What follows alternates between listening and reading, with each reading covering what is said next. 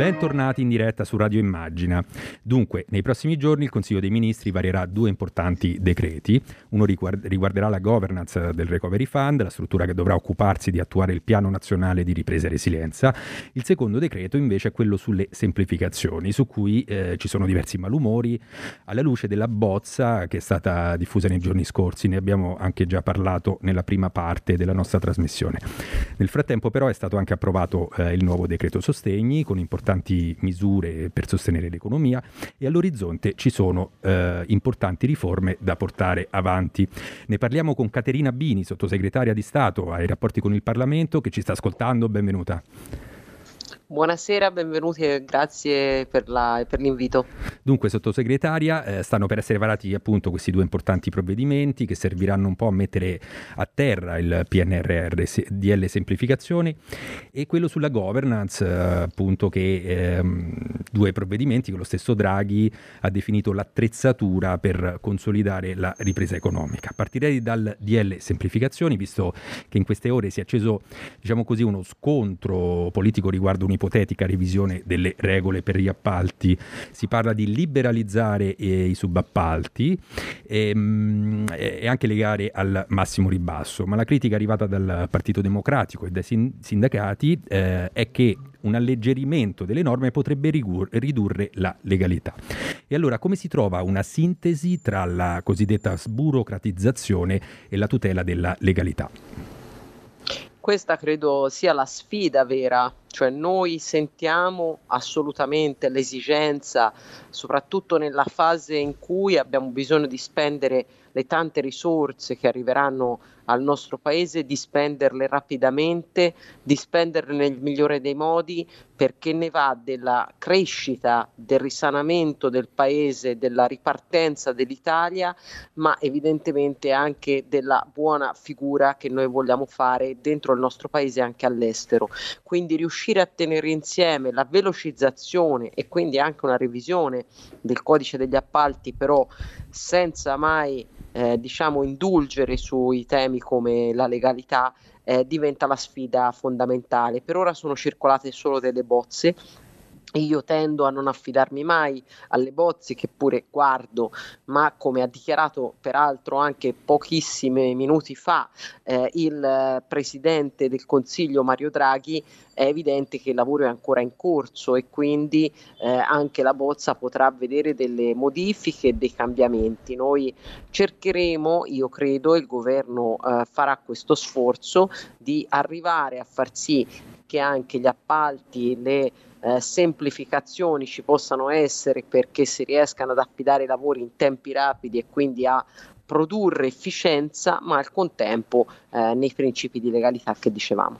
Certo, allora l'altro tema invece è quello della governance, l'architettura diciamo, della cabina di regia per mettere a terra le risorse del recovery plan.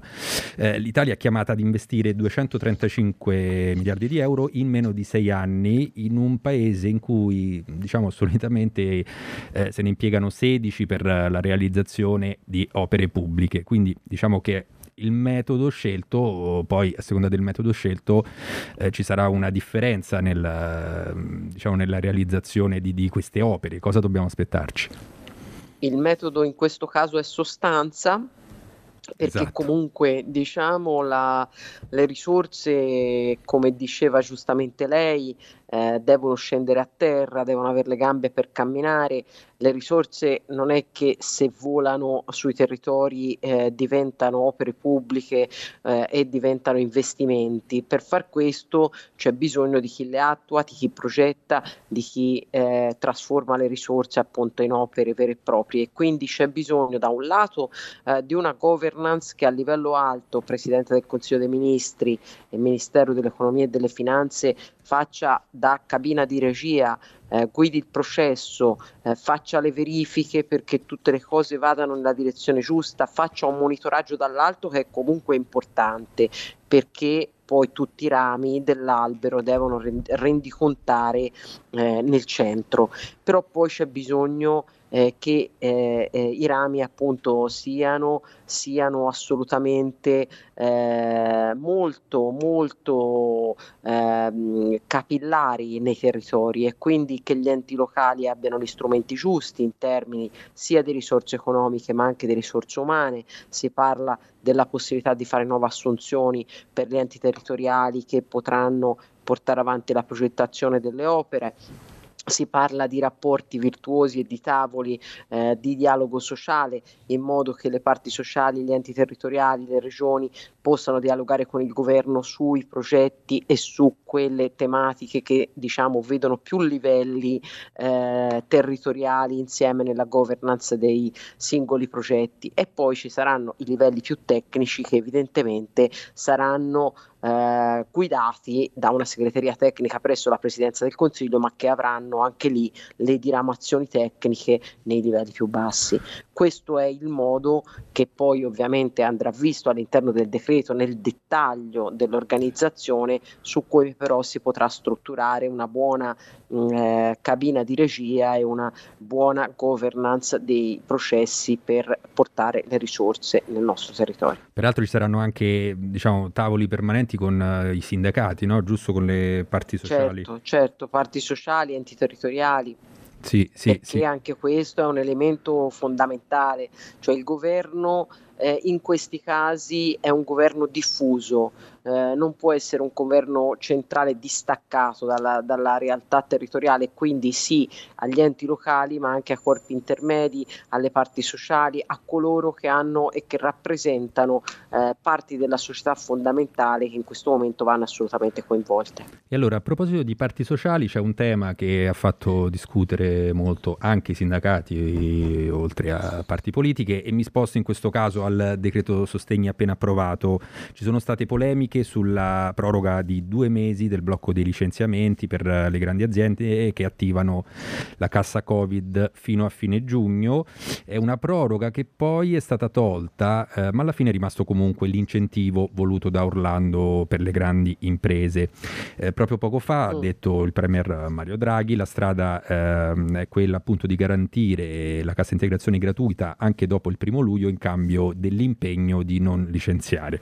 E poi ha aggiunto Draghi, spero che eh, sia i sindacati che le imprese trovino eh, si trovino diciamo, su questa mediazione, sottolineando come comunque sia un provvedimento che faccia passi in avanti. Diciamo che mh, alla fine, eh, oltre questo, il pacchetto per il lavoro che era, che, mh, era stato pensato dal ministro del lavoro è, è stato comunque, cioè rimane no, sua, mh, nel suo aspetto, no? e parlo di agevolazioni, decontribuzione, sussidi, e quindi tutto questo sì. aiuterà a, ad arginare i licenziamenti e come giudica tutta questa vicenda? Senta, io eh, giudico che sia assolutamente una buona mediazione, che il ministro Orlando abbia portato in fondo una, una buonissima partita nella tutela del mondo del lavoro. Eh, credo eh, che eh, il, il, modo migliore per evitare anche licenziamenti sia appunto quello di mettere la cassa integrazione eh, gratuita eh, per chi decide di non licenziare, eh, perché non, non, si potrà pensare in eterno noi di obbligare a non licenziare quando le aziende poi eh, hanno una crisi economica come quella che hanno, quindi dobbiamo riuscire a riportare risorse, a far ripartire la crescita e nel frattempo dare degli strumenti alle aziende perché decidano di non licenziare.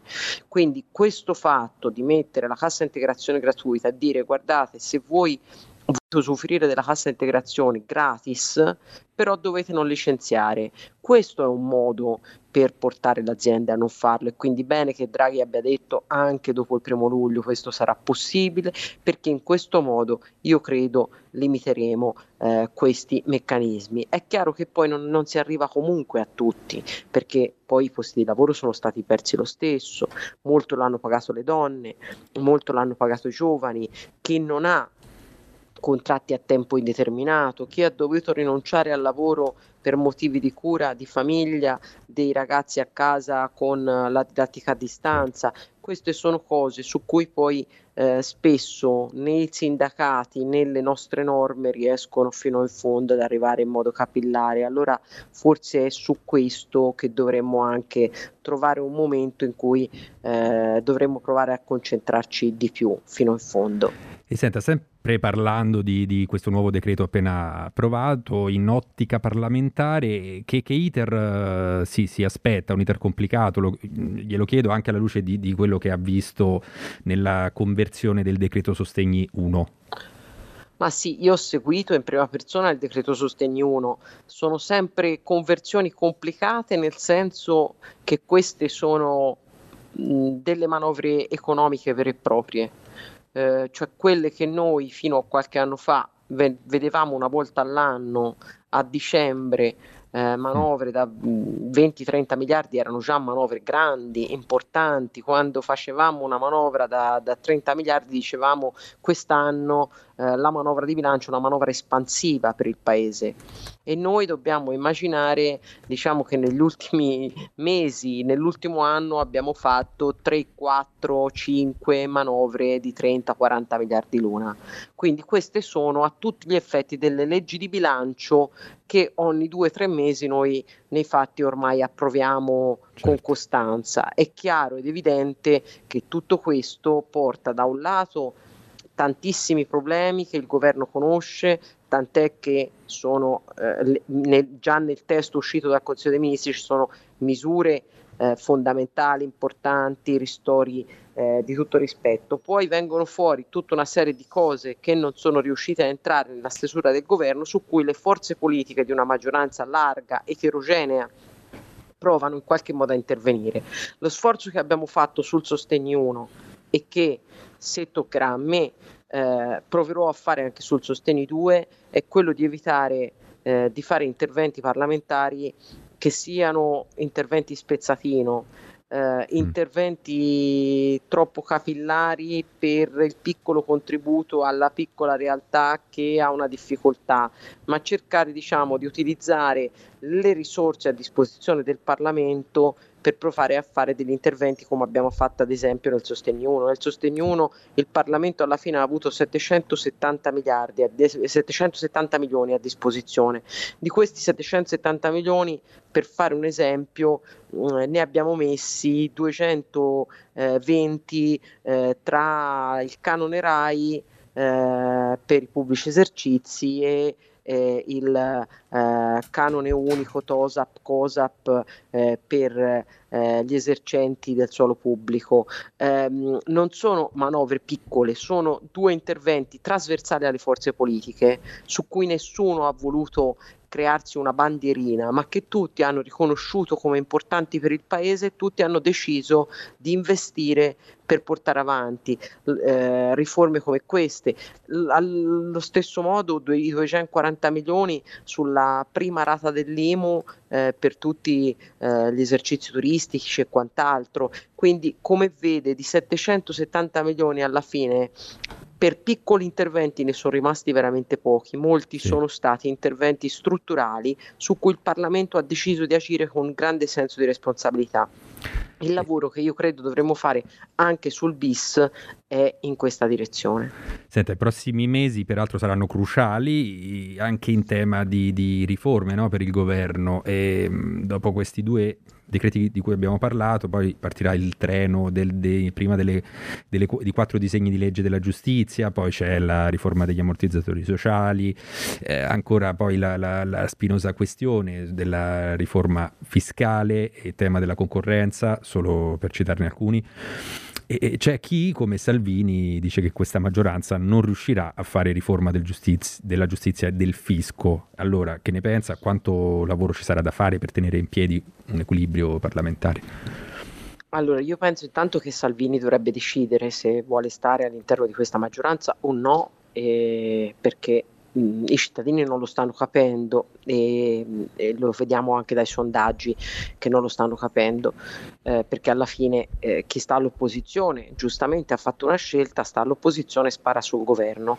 Eh, Salvini un giorno sta al governo perché magari il mondo produttivo del nord vuole stare agganciato a Draghi, però poi il giorno dopo ha paura di perdere consensi nel mondo che guarda Giorgia Meloni e quindi ogni giorno deve alzare l'asticella. Il tema delle riforme della giustizia, del fisco, purtroppo è un tema che noi ci portiamo eh, da, da, lontano, che avremmo dovuto fare prima, perché il nostro paese, se è poco attrattivo anche per gli investimenti esteri, è sempre stato per la vita delle aziende, per le famiglie, perché diciamo la nostra giustizia non funziona, il nostro fisco non funziona. Oggi ci troviamo in una situazione di emergenza e queste riforme servono per ottenere quelle risorse. Se non facciamo quelle riforme, quelle risorse non le otteniamo. Allora, vogliamo ottenere le risorse, le riforme vanno fatte, va trovata un'intesa e vanno portate avanti, se no vuol dire che non si vogliono le risorse, non si può fare campagna elettorale su questo. Certo. Io le risorse le voglio, il nostro partito, il PD, le risorse le vuole e quindi le riforme le considera necessarie, fondamentali, perché noi non possiamo alzarci la mattina e dire ai cittadini abbiamo scherzato e oltre a 150.000 morti in questo paese abbiamo perso anche 230 miliardi di euro che vi potevano servire per cambiare le vostre vite. Io personalmente questo non sono disponibile a dirlo. Perfetto. Senta, a proposito di riforma del fisco, l'ultimo passaggio volevo farlo sulla proposta avanzata dal segretario Ricoletta di finanziare dote di, una dote di 10.000 euro dedicata ai diciottenni tramite l'aumento dell'imposta di successione, no? che ha provocato molte critiche dai giornali di destra e da una parte della maggioranza. Si è parlato di una nuova tassa, anche se sarebbe corretto di parlare meglio, insomma, di uno spostamento della tassazione più che nuova tassa, no? che redistribuisce il carico. E, e, allora le chiedo, in un momento in cui tutti, tutto il mondo prova a, a ridurre le disuguaglianze sociali, perché, eh, perché fa così paura una misura del genere?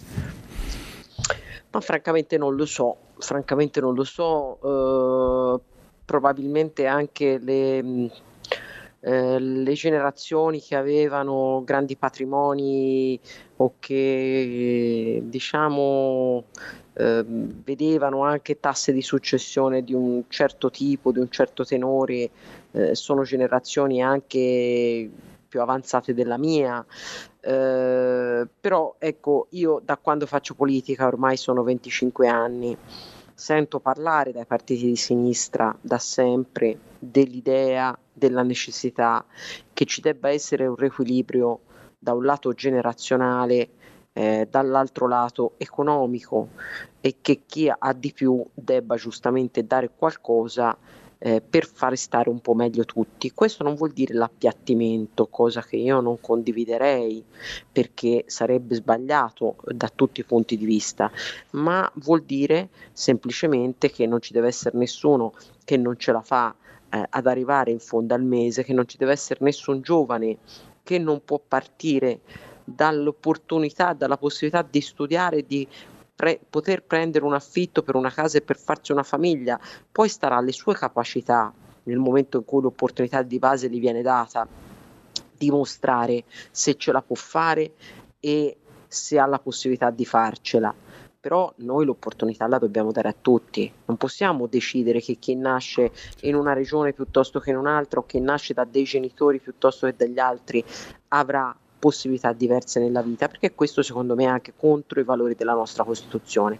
Quindi per quanto mi riguarda, che sui grandi patrimoni ci sia da pagare qualcosa per dare la possibilità a un giovane, a una donna, a qualcuno che non ce la fa di avere una dote che gli consente di partire, perché è solo questo, non è un assegno di mantenimento, non è eh, un vitalizio, è una dote iniziale per partire, per dire ti diamo questa chance, questa possibilità, la devi sfruttare bene, è anche un, una tua responsabilità.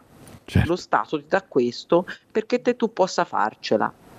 È chiaro che lì poi eh, si misura anche chi ha la responsabilità, chi ce la fa, chi non ce la fa, questo sta nelle cose, però io lo considero assolutamente corretto. E allora erano le parole della sottosegretaria di Stato ai rapporti con il Parlamento, Caterina Bini, che ringraziamo molto per essere stata con noi. Grazie, a presto. Grazie a voi, a presto. Allora il nostro Buonasera. approfondimento termina qui, a tutti voi un buon proseguimento di giornata.